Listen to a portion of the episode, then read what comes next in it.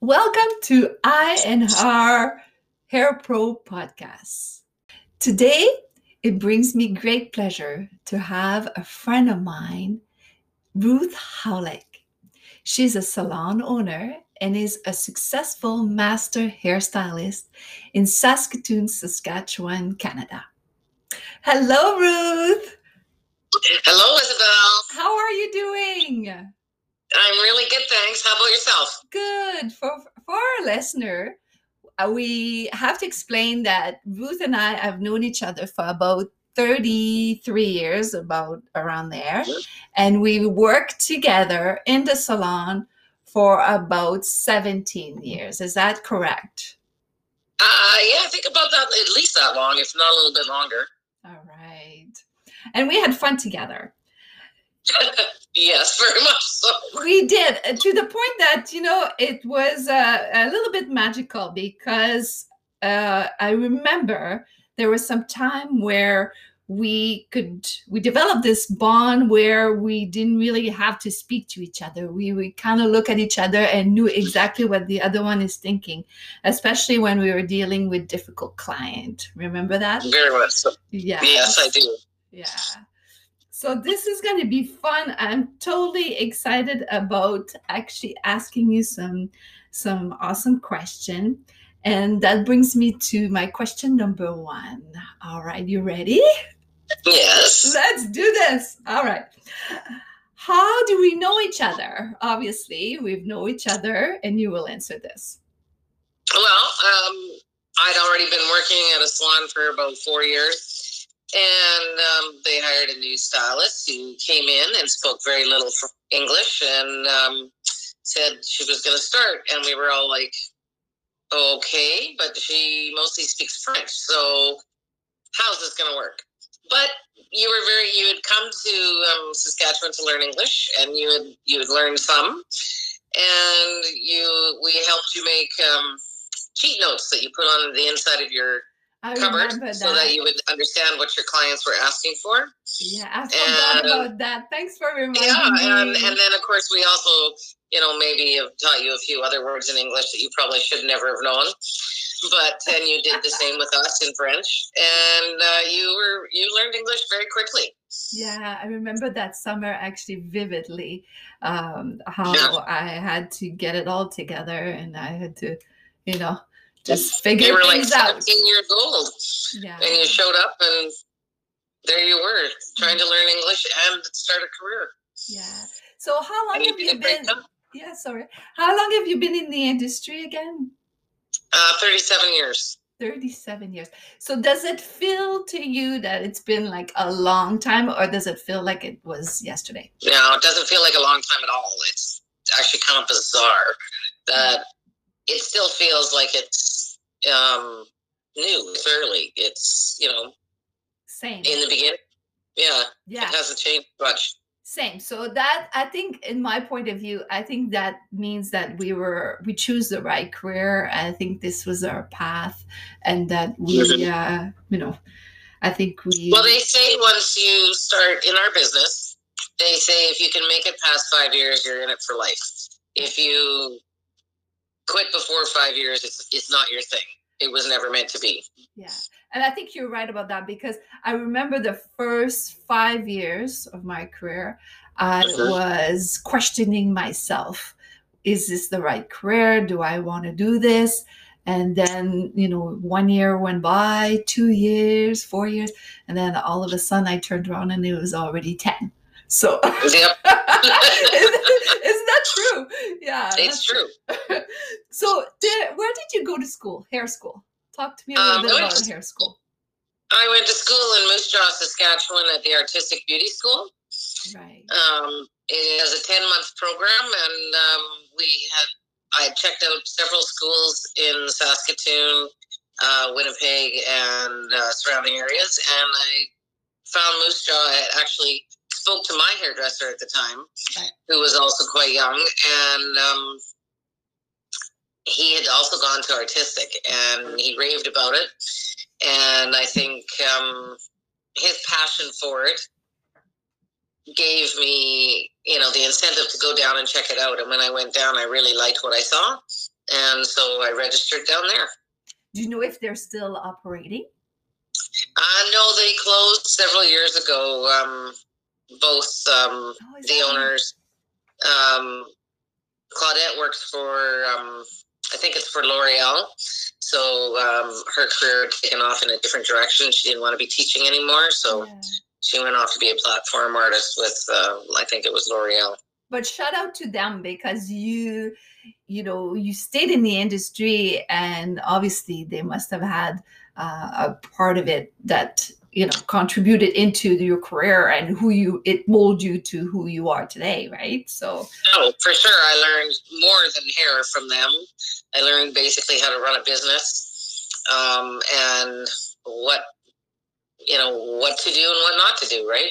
yeah, And when you're in school with a bunch of different people and a bunch of, um, at the time, it was mostly women and they were young and, you know, they're all 16, 17, 18, 19, you know, they were young. So they didn't have maybe the discipline or they were just doing it because they thought they could you know it would be an easy job for them to do so some failed and and some went on to be very good hairdressers right, exactly.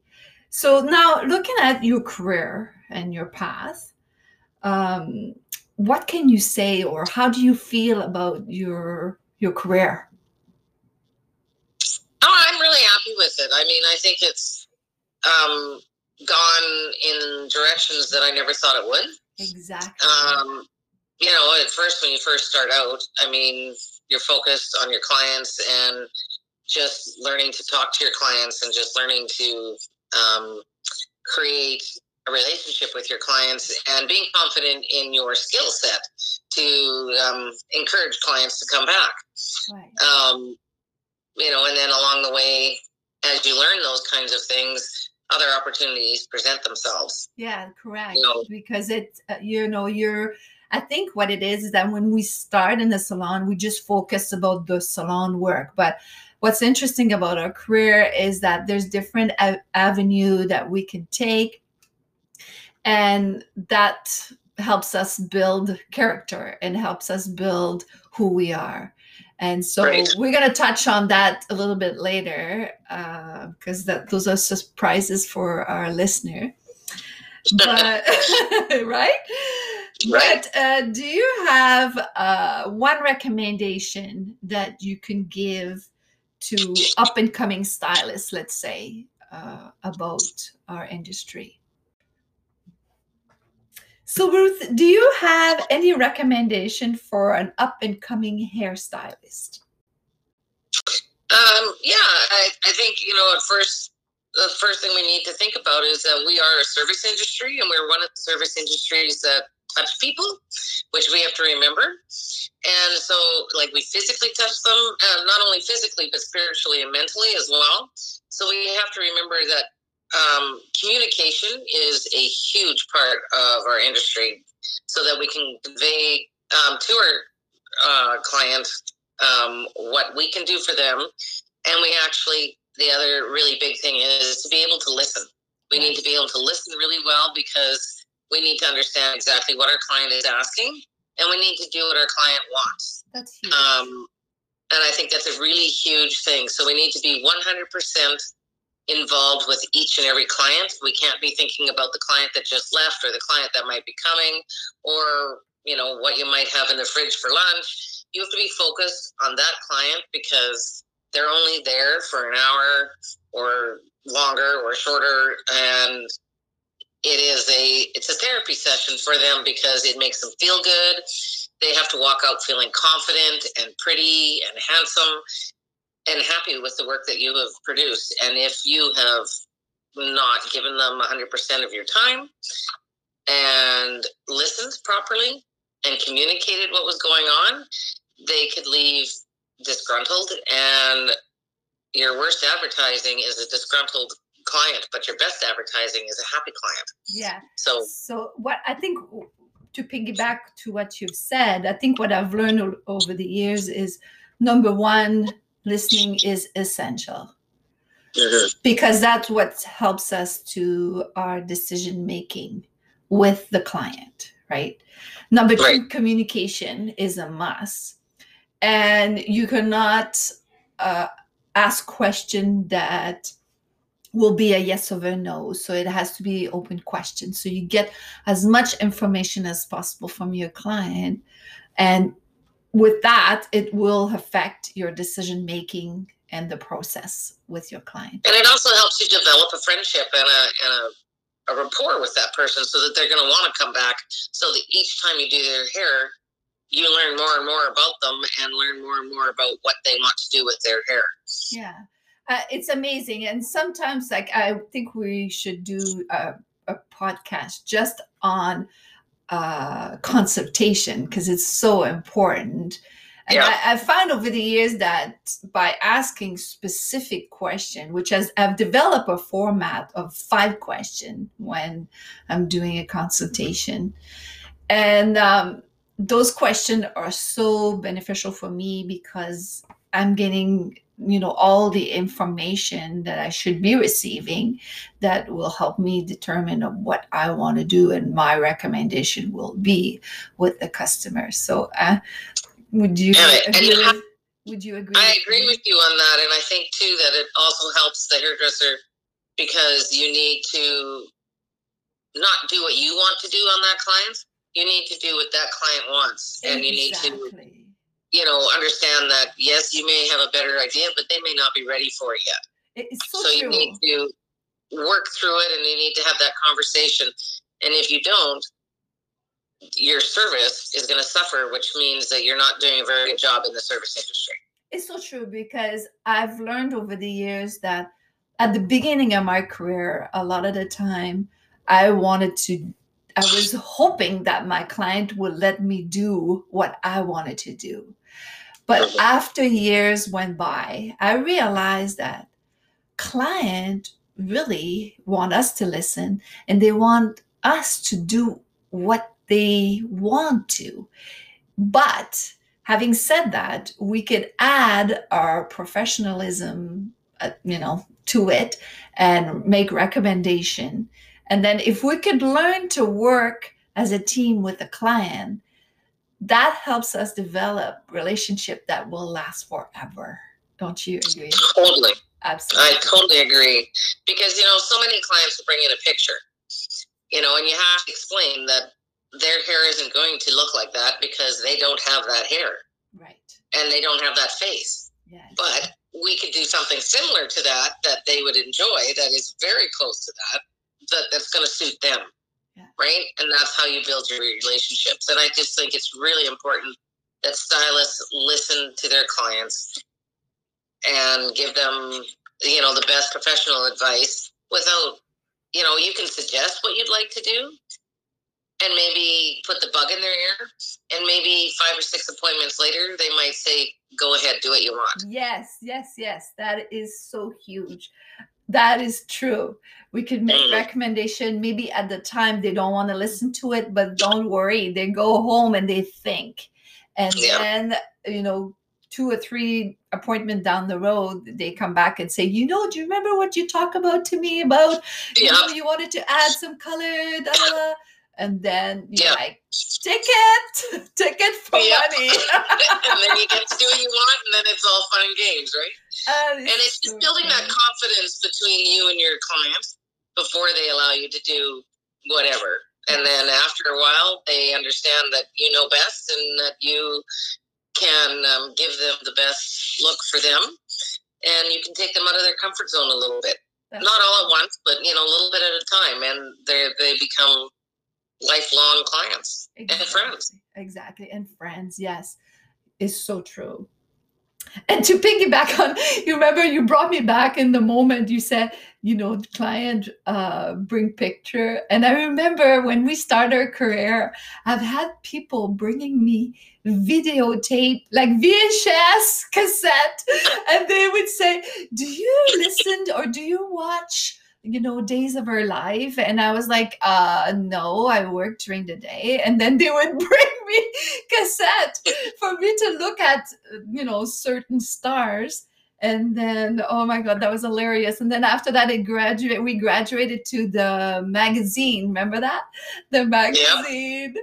And then yeah, and now we're on phones now we're on phones exactly. We're on phones and you know like it's uh it's so interesting like the evolution of where we're at now where we come from and where we're at now really. Yeah. like, so very much so. It's very funny. Yeah. makes it sound very old. Oh yeah, no, eh? so but we really we're not. We're not. We're not. we look we still look good. That's the thing. That's hilarious. So now we're going to touch a little bit about competition. I'm really excited about talking about competition because this is a world that I, uh, you know, lived in, and I was a competitor as well, and I did this for many, many years, and I'm still interested in it, and I uh, poke my nose into you know uh, this kind of stuff once in a while. So we're let's talk about competition. So uh, what would right. be your best recommendation to give to someone who's thinking about participating in hair competition? Uh, i mean i think um, i think everyone should try and compete in a competition because i think it really challenges um, ourselves and um, challenges our skill sets yes. and um, kind of gets us out of our box of doing the same repetitive thing behind our chair or something. I agree. And I think it allows you to learn things that you might not and learn and do things that you actually don't get to do in the salon at all right because competitions can be anywhere from you know regular daytime looks to avant-garde looks um, to um, total um, looks, of, or uh, total looks yeah and or evenings and things and so i think it takes you like in a salon we do mostly just hair but when you're in a competition you have to put it all together. You have to do the hair, the makeup, the concept of what you want the person to look like. You have to, you know, find the right clothing to go with the hairstyle. Mm-hmm. You have to find, you know, all the pieces of the puzzle have to fit together in yes. a competition. And if you just focus on the hair, the hair might be great, but if you don't have the rest of it, you're not going to win or you're not going to place. Exactly. Yeah. Right. So I think it gives it allows you, you know, the freedom to be creative. Right. Um, it allows you to get out of the box, and it allows you to improve your ability and evolve as you go. And competition is not for everybody because it is on a stage and people are looking at you. If you're better one on one without all the hubbub of everything else, then maybe you're more of the kind of a competition that is do it, take a photo of it, and send it in. Yes. You know, and others are going to be the ones that like to have that flair and have people watch them create their look. So they're going to be the ones that are going to be on stage. Right. So I think it has a an opportunity to comp- for competition for all kinds of hairdressers. Yes. And I think it's important that you at least try to enter into at least one competition to kind of see how it is yes. and see how you fare. I was so going to say that. Little, yeah. Little feedback on your own um, abilities and see where you might want to improve and might want to um, take more classes in in an area or something. Yes, I was going to say that. I think it's important that someone tries it out at least once to yeah. know and to experience it and say, okay, this is for me or this is in it's not for me. I think it's important to have that adrenaline rush. Remember how yeah. you feel like when you're yeah.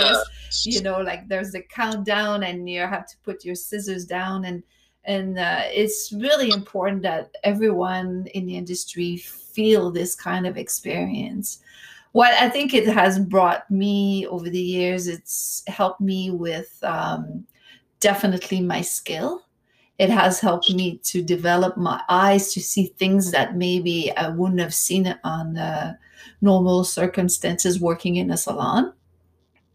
And uh, I loved also the networking with the other hairstylists, right? We don't yeah. think about that part is it's really important to develop friendship with other people from other salons because you don't know what kind of opportunity that could bring you later and i yeah, yeah. and so what's really interesting is i think being in the world of competition i created friendship right across the country. And yeah, yeah. And so which is like i still keep in touch with these people. And i just i really cherish that. That's part of our career. That's part of who we are and how we've grown at, as a stylist right yeah i think it's very important to do that and i also think too it builds some like when you're working in a salon and someone's competing um, you can draw on your fellow coworkers for inspiration and for advice, and they can help coach you while you're practicing and stuff. And then they're there to cheer you on during the competition, which is always nice to have.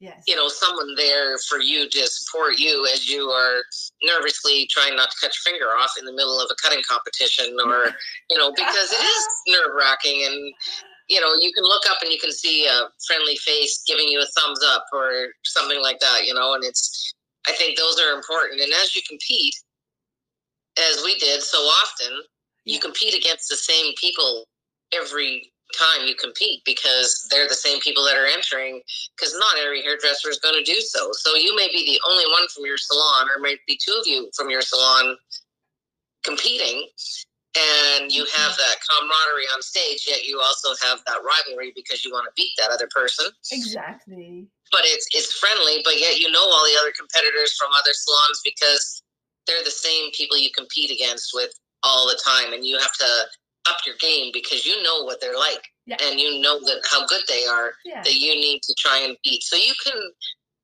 give yourself um, like if you just say, okay, I need to beat this person this time, and like you don't always need to be in the top three. If you if you just need to improve, um, to do better than maybe the person that was beside you that day that you know who is a very good hairdresser. Yeah. That you know I got to be able to beat that person, yeah. or do do better, or you know you can draw off of what the other competitors are doing yeah. and their energy as well. It's interesting. So and then your friendships, as you said, I mean, they're incredible. I mean, you built them and you have them for life because as you go along, yeah. you get competitors from all over, depending on how often you do. And in your case, you went on to be a judge. Yeah. So you were judging all over and yeah. seeing people. Yeah. But importantly for me is that I'm a that kind of person that I um, I beat myself up. So I so I challenge myself to be better and to think differently and to just uh, you know develop my skill and coming up with some design or originality or um, you know and that takes a lot of research and that takes a lot of um, lot of work outside of you know working in a salon let's say. And you need to practice your skill too because if you you have a concept and you want you're working on this and you you want to do this concept at a hair competition you know you you just can't go up there and do it you know just uh, for the first time. You got to prepare for it. You got to know exactly you your color you got to you know prep work and practice and do this so it requires a lot of effort, but it's so beneficial in the long run in many ways. Like, so. As well as you have to learn to pick a proper model. You have to pick a model that is got the right kind of hair that you want to use for that particular look that you are hoping to create.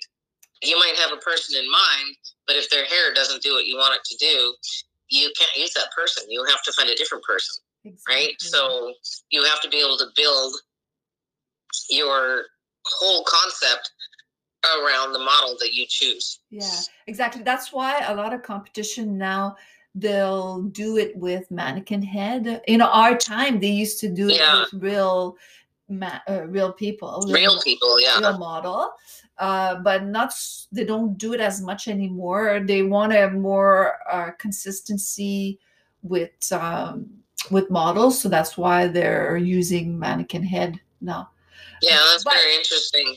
With mannequin head, what's interesting is that you lose that that real contact with the with the hair model and You do. yeah and there and, And you don't get that whole creation because it's just a head.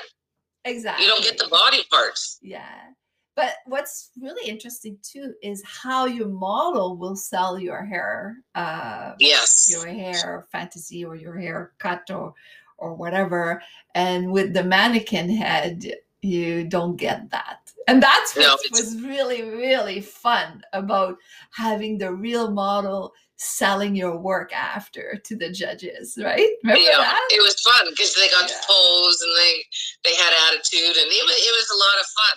yeah. But I think now, if you want to use a live model, I think most things are done uh, in photography and then you send them off. So that also gives you another whole skill set in not only that, but now you're learning all about photography and lighting and what's going to make the best look. And if you can get yourself a really good photographer, you can really make a very simple look look totally amazing and you can win competitions um, you know Yeah. that way by using uh, yeah skilled professionals in other areas to help you along the way yeah now i'm gonna bring you back to memory lane uh-oh Uh-oh. Remember when? And I'm gonna name it because you know we uh, we used to work Ruth and I at the Hair Baron on Broadway in Saskatoon, and we were an awesome team. And we what was fun about it is a lot of us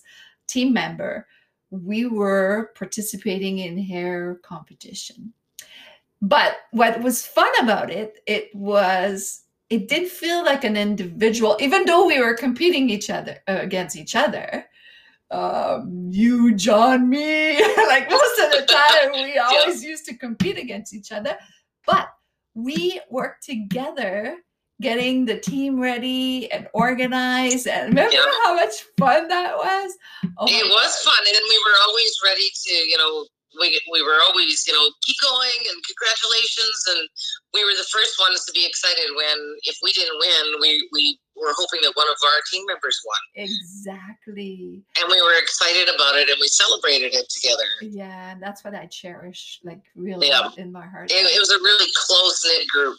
Yeah.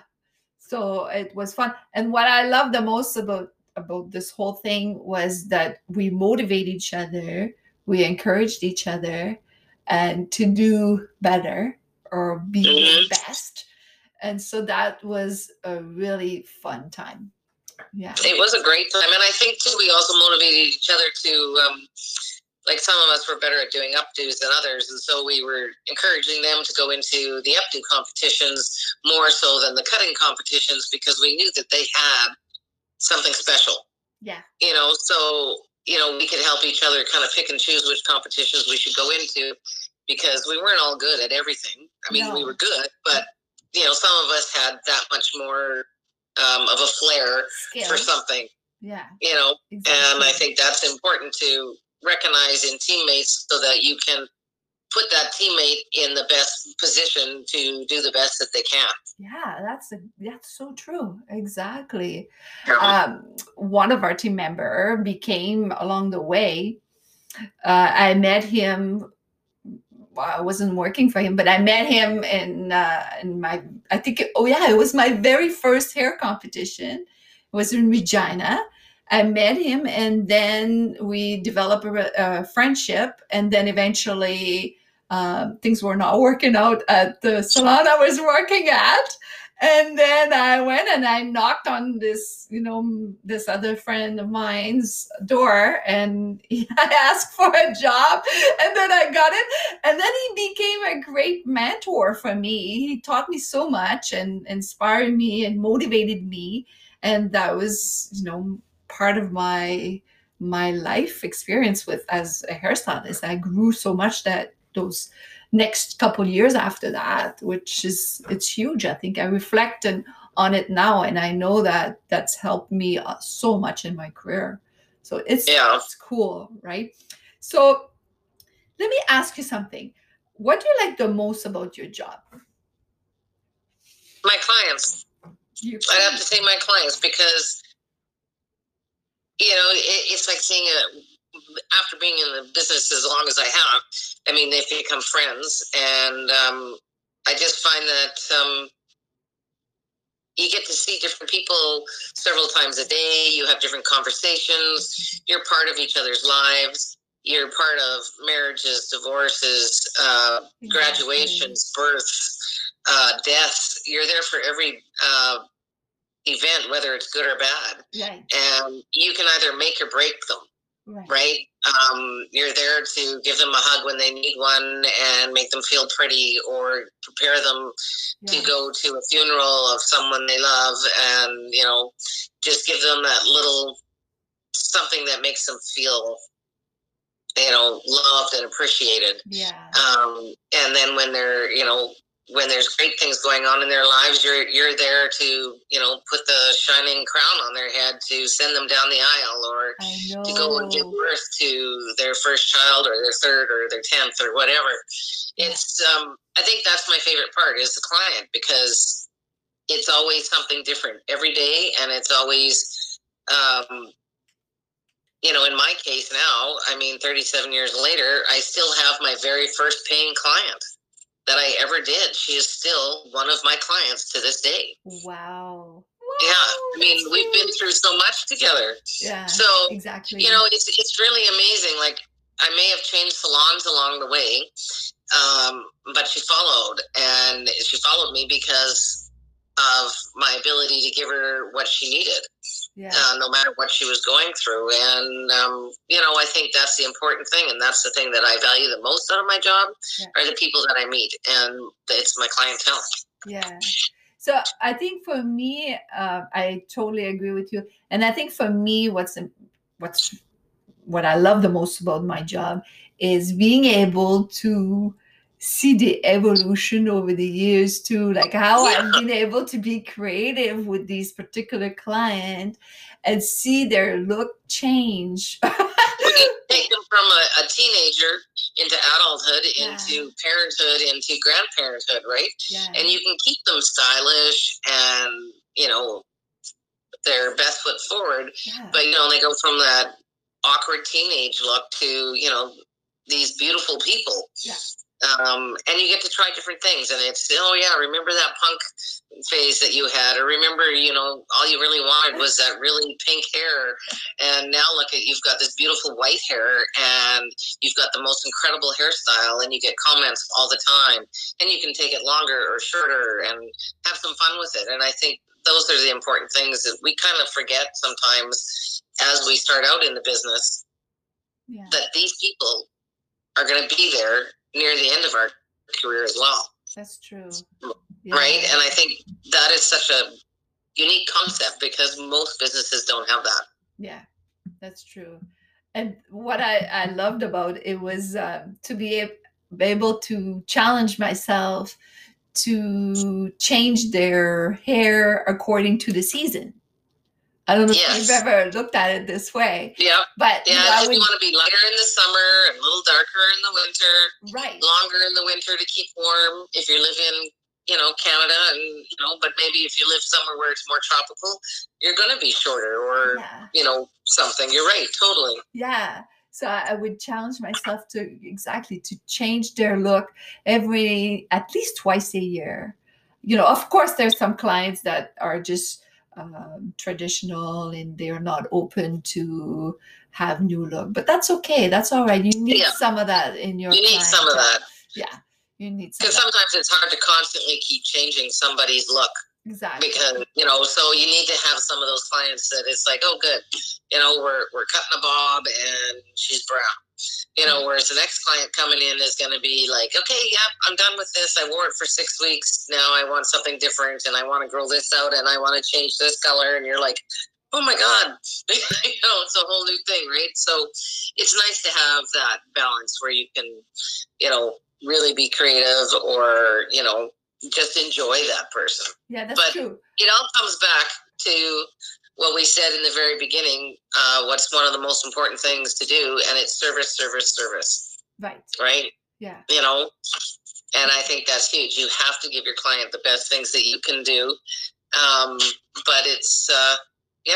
Yeah i think it's you know what's interesting is that about service is that some clients um, you connect on the, a, a different level let's say.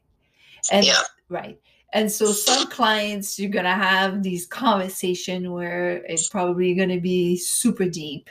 And then there's some Yes. client other clients that you're gonna have some conversation that are gonna be really light right? And so then uh but that's okay. Like i remember earlier on in my career i remember thinking oh my god i am such a clown. I have to you know i have to transform myself. Like uh during the day three or you know three to seven times depending on who i was you know working on. And then i would you know you change your personality. It's not the client that adjusts to you is you that adjusts your personality to the client. Isn't Yeah. that true? It's very true. And some clients will take a lot of your energy. Exactly. And you have to recoup that energy before your next client comes in so that you can give them as much um, of you as they need, right? Yeah. And some clients will just suck that energy right out of you. So you have to be aware of when your clients are coming in, who they are, and what they need, and how that you can be the best person that you can be because you know that that person is going to suck all your energy out, but you don't have a whole lot of time before your next client comes in to rebuild that energy. yeah that's, So, that's yeah. really true okay. Let me bring you back to talking about energy with client. And it's huge because when we're a younger hairstylist with not so much uh, of experience sometimes clients could you know suck all the energy out of us. And then you go home at night and then you're physically mentally exhausted and so what can you say about that ruth? Like how can a or a recommendation uh, can you give a younger hairstylist so they don't you know get to that point at the end of the day let's say? Well, I think sometimes it's just going to happen, and there's nothing you can do about it right. because it's just that kind of a day. Um, but I do think that you can pull energy if you lose energy to a client because they are one of those energy sucking clients. I think um, you can pull energy from one of the clients that comes in that is always very energetic and very, you know, you can feed off of that energy as well as if you're in a salon with other stylists, their energy also you can get. But I think it's also important to make sure that you know who your clients are that are coming in that day and you can um, mentally prepare for those energy sucking clients Yeah. and that you have some break after them so that you can re- you know rejuvenate yeah rejuvenate whether it means going outside for a five minute uh, breath of fresh air or grabbing a, a you know glass of water or going to the bathroom or Yeah. just sitting in the staff room and just you know just collecting your moments and collecting your thoughts and preparing for your next client Right. Yeah, it's so true, eh? Like I remember uh, earlier on in my career where, you know, you after a, a client that's going through a lot of, you know, problem and stuff like that, they bring this onto you and then you feel so exhausted and then you need that break in between. Just even like getting a bathroom break or, you know, like you said, just going outside and get a little bit of fresh air so you just can focus again and get your your thoughts and and going back to work because it's important like i was talking earlier on about being a clown and and like i said you know it's it's uh the client um doesn't adjust to you. They you adjust yourself to the client and then you have to Right. constantly switch your personality in some way.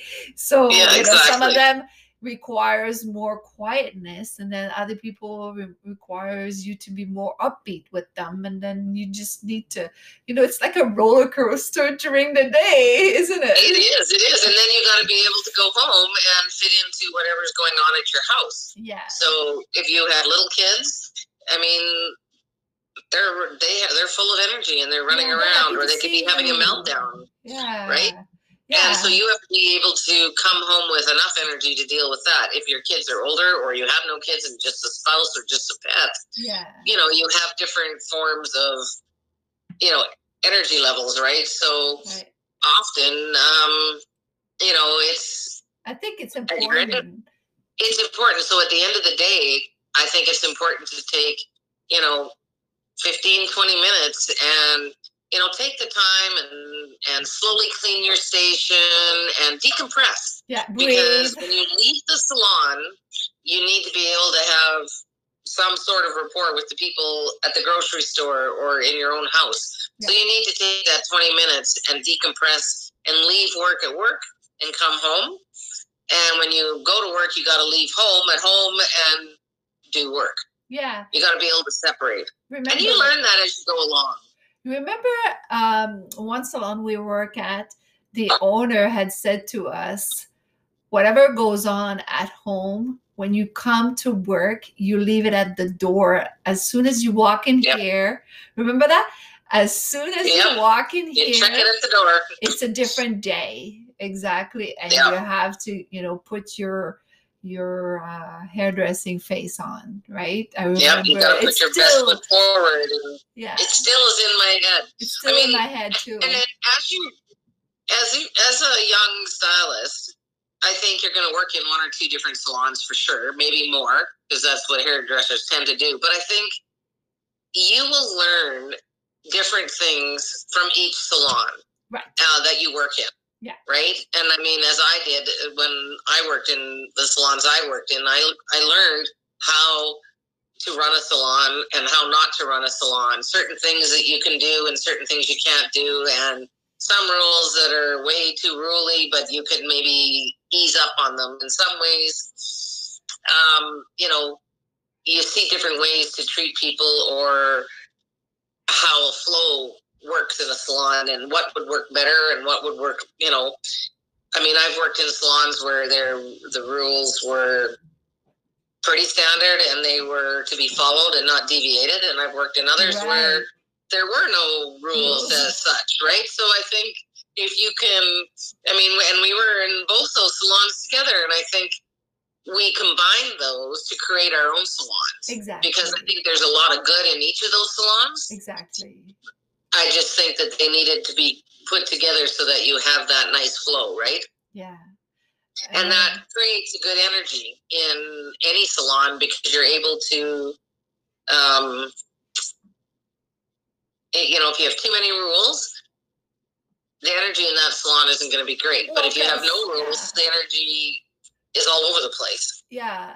Yeah it's it's true. Like if there's too many rules or it's too stiff sometimes what it is is that you lose the um the the friendship. Like or you lose the you know like uh the camaraderie. camaraderie and having fun as a team right? Yeah because and if you have no rules then then sometimes it's like it's important to have rules everywhere there's Yeah. rules and regulation and you gotta adapt and you gotta go about it and so you right. pick what's good for you and then you leave what's not good for you right yeah exactly yeah but i've learned over the years that one thing uh, it's important as a, a junior stylist you need to control your your energy and you whatever information your client is giving you during the day it goes on it goes in one ear and it has to come out the other.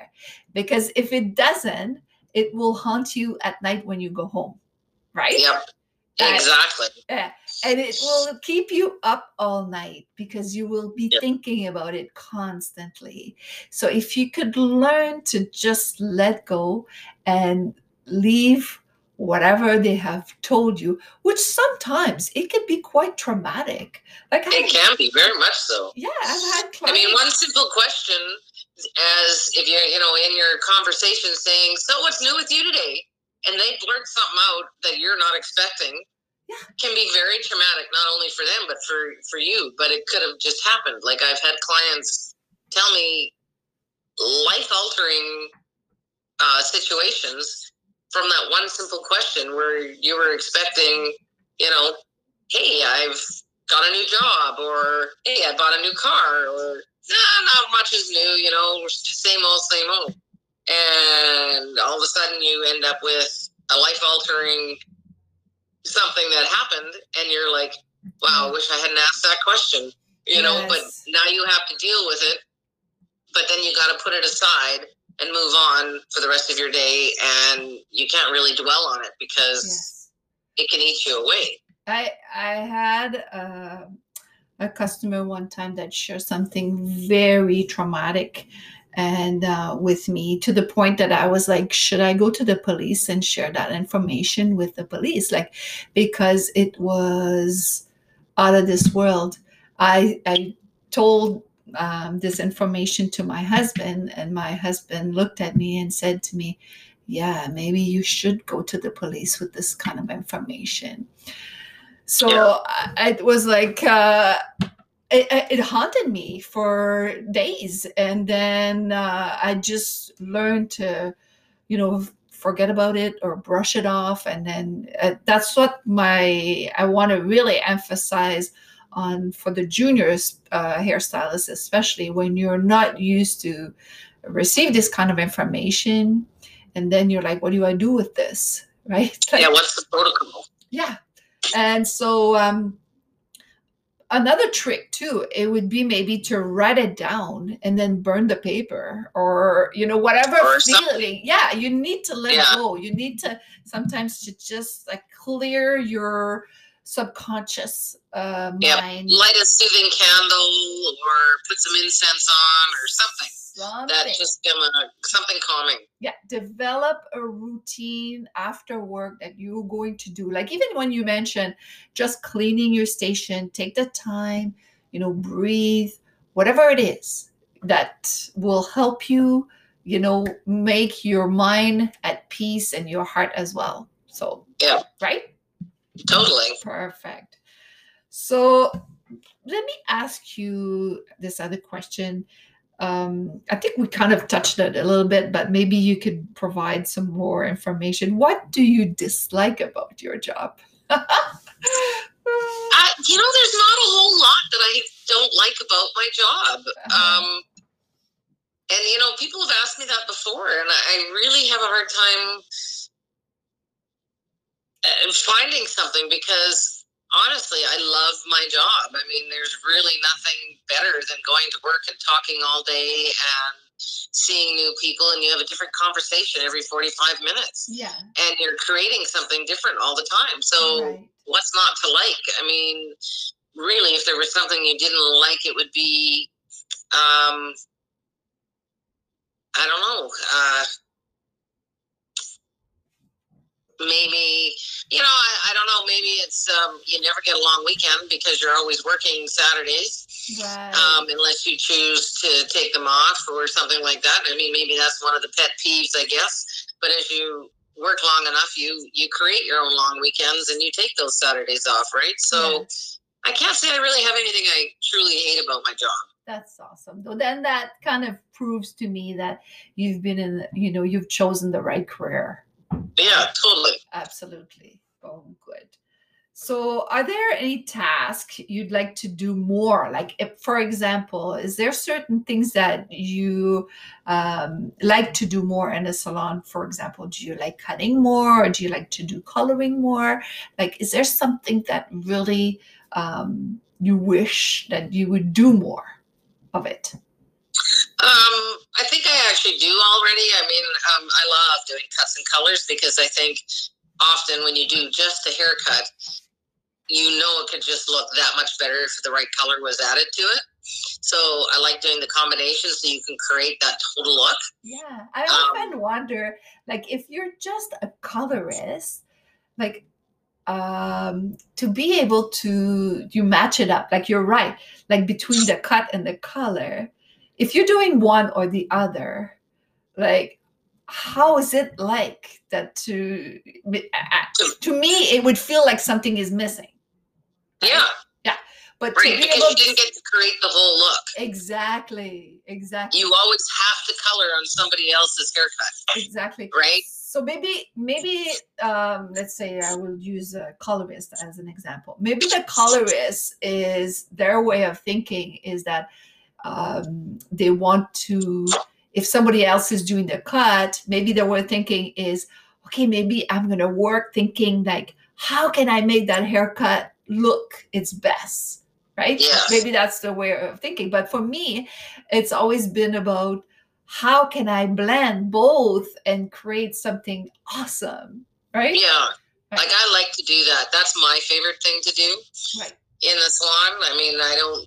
A lot of the other chemical services I don't really care for because I don't find them to be as life changing for people. Okay. Um, I mean, I, I'm sure straightening can be for some curly haired clients, but I do think um, sometimes as a hairdresser, we need to encourage our clients to embrace what they have and to bring out the best of what they have instead of always trying to create something that they don't have. And I think it's also in the fact that um, you want them to walk out the door with the shiniest, most uh, healthy hair that they possibly can so that it actually, you know, looks good on them instead of something that's been over processed and over straightened and dry. right Bye. Have a good day. Um, so yeah, it's uh, it's um, one of those um, things that we have that I think it's important to uh, uh, create for our clients is the best the possible hair yeah the design. And so when your clients are always coming in and saying, "Oh, you know, I want to have my hair straightened," it's and I get that there's a lot of people that like to have that, you know, blowout and that straightener and things like that. And I think sometimes Yeah. there comes a point in time where you finally have to tell that client you can't do it anymore because their hair just cannot handle it anymore. They Yeah, need yeah, to exactly really look after it because not everybody is going to take your recommendation and do their deep conditioners on a regular basis, right? Like they may spend the money on their straightener and their chemical service, but they may not spend it on the proper products to keep it in good shape, yeah that's right, right? yeah you see that often So that's why I love a cut and color because the hair is always in better shape than than any other chemical service. Yeah, well, in some way you you have control of your own design, right? You have your control, so you you will know exactly how the hair will feel. You know exactly that if you do this procedure, then uh, it may alterate the integrity of the hair, and then you know, so you may go a different route, right? Right. So and everything grows out, right? And some things, if you're doing different things, you know, all of a sudden that hairstyle is not going to work anymore because those curls came back and now it's no longer straight, or you know. But with color, you're just getting roots. Yeah. So it's very easy to touch up roots and not touch the rest of the hair. or should we and- say regrowth, right? Regrowth, yes. When you get that regrowth, you know, you get to touch up that regrowth, and you don't actually have to touch up the rest of the color if it's still in great shape. You might want to refresh the ends, but you can do that with, you know, a more um, A products color. such as a gloss or Right. you know a demi or something. You don't have to go through with the exact same. You know, as long as you can retouch regularly and, and keep their hair in great shape, and as long as they follow the hair care afterwards is the important thing as well. Yeah, totally. So now we're going to touch a little bit about uh, when you used to do uh, platform platform work. So Yeah, yeah. you worked for many years. You worked with uh, Rusk Hair Care, and so if you could talk to us a little bit about what did you used to do? What kind of work did you used to do with them? Um, well, when I started with Rusk, um, I would uh, just kind of do. Um, I took uh, I took classes. I went actually. I started by taking some cutting classes and some product knowledge classes um, with the company, and then when they came to our town, we um, worked as volunteers behind the scenes in uh, early morning um, model preparation. We would be there and we would be mixing colors for our colors to apply. We would be shampooing the models. We would be um, getting coffees and lunches, and we would we would just be the gophers. right? And prepping, prepping, then right? we, we, we'd be prepping and we would be the people that, you know, did all the uh, Yeah. undesirable jobs yeah. that nobody really wanted to do. And Yeah. then, you know, as we progressed, we moved into being that colorist and saying, okay, this is what we want to do. And then you'd be the one applying the color and timing it and taking it off and bringing them back. And then they'd be ready to go on stage for your uh, master platform artist, artist to do the haircut on stage or, you know, and they would talk about the color and things like that. And then other times you'd be the person on stage, um, you know, as you're working your way through, you, you learn to be on stage by standing there with the color bowl and applying the color on stage. yeah. And Mhm. when they asked you a question, you would answer it. And then eventually, um, you know, uh, eventually when we did travel, um, we would go and we would be on stage um, in smaller towns. Like we wouldn't do the really big shows. We did the smaller towns, and we would do. Um, You traveled though, you know- like you went to. yeah, I traveled. You did some Um, and when I did right? travel, I did most of my stuff was probably behind the scenes in the big, big shows. Right, but Like I went those, to New York. right? Yeah, when I went to New York and when I went to um, uh, California and, uh, and you know Did all do through the states. Did you, you Um, yeah, I did Las Vegas as well. Uh, did a little bit of stage work on there, but a lot of it is done behind the scenes. yeah, for sure. um, yeah, You know, and when you are on stage in some of those bigger shows, I mean, you literally just hand them bobby pins or plug in something or yeah. you know but when you're doing smaller shows like when we would do them here in town um, we would be the platform artists and we would be you know explaining the cut that we're doing and then go through and do our haircut and then explain the products that we're using and why we're using them. I remember the the beauty about when you worked um, uh, for the for Brasco or the hair care company is you went, you did all this training, you came back, you were so motivated, you yes the motivation is amazing. you had learned uh, you know various technique of hair cutting with different scissors and things like that. And you know you they had a culture as well right? Like a you know the way Yeah, it- each companies have their culture the way they do things and you came back and you were just energized like it helped you i think in the salon to just um, kind of give you a different way of thinking of, of things well it did right? and it gave you a con- it gives you a confidence right it gives you a Yeah. confidence to be able to speak in public.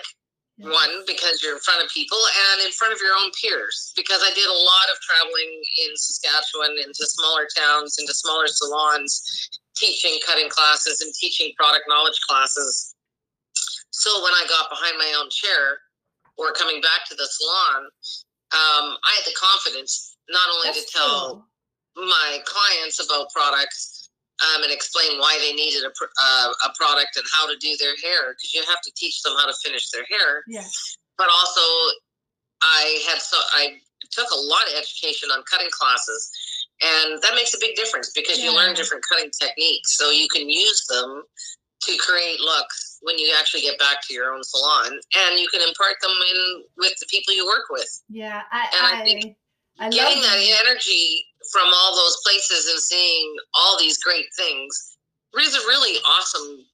I mean, it, it's the best. It's one of the best experiences of being a hairdresser, of being involved with some of that stuff because I learned so much. right. More so, probably being in a back room than I ever did if you were ever on stage. Only because you see the processes of how they get the model from point A to point B, and then you see how they create the cut, and then you see them afterwards, and you go, "Wow, that's amazing! I can totally do that in the salon." Yeah, I I remember when I looked I worked at uh, with companies. I loved going to for the training and Yeah. finding out the the newest trend.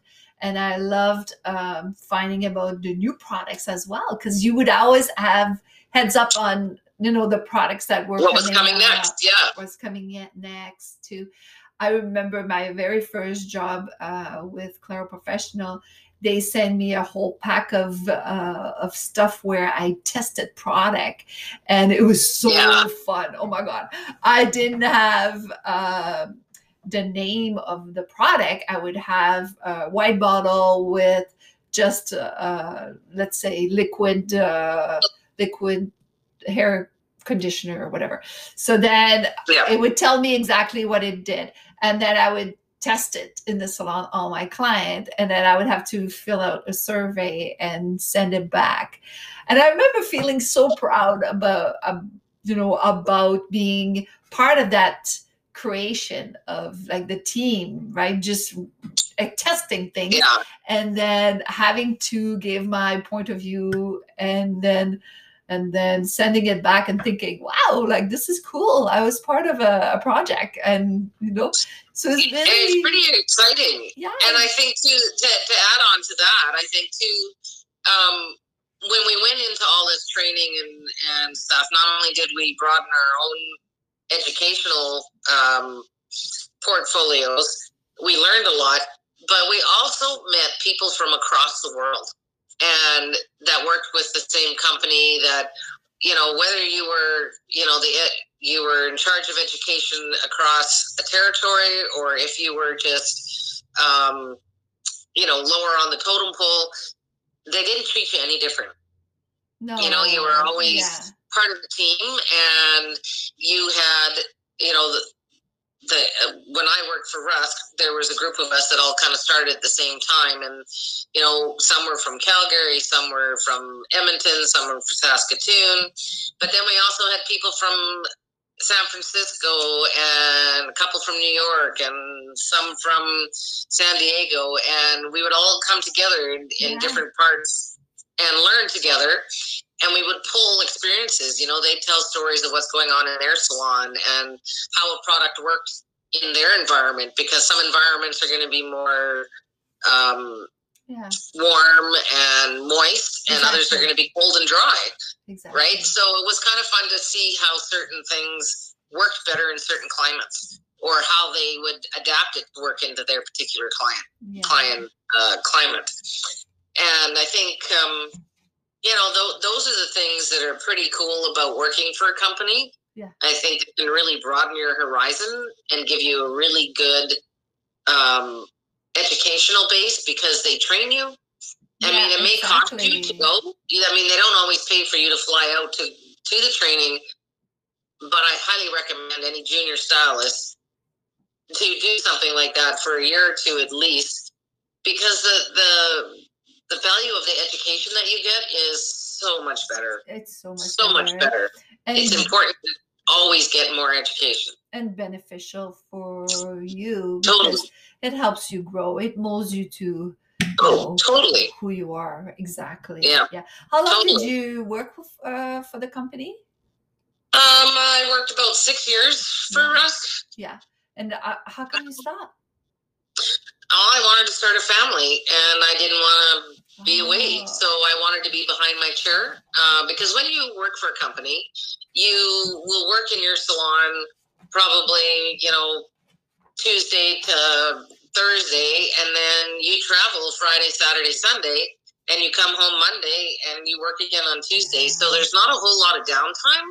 So I'd done it for six years. I traveled, I've learned lots, I've met a lot of people, and I loved it. But we wanted to start a family, and so I wanted to make sure that I had a strong clientele at home, that I could be behind the chair, and I wanted to raise my own child. Yes, for sure. I same for me. That's uh, I Yeah, I cherish all these years of you know platform work and and uh, it's it was so so much fun. it, But it was great. Yeah, But like- we had that time to go and travel, and it did, we didn't have the commitments at home. And once you decide to have a family, then your commitments change, right? Yeah.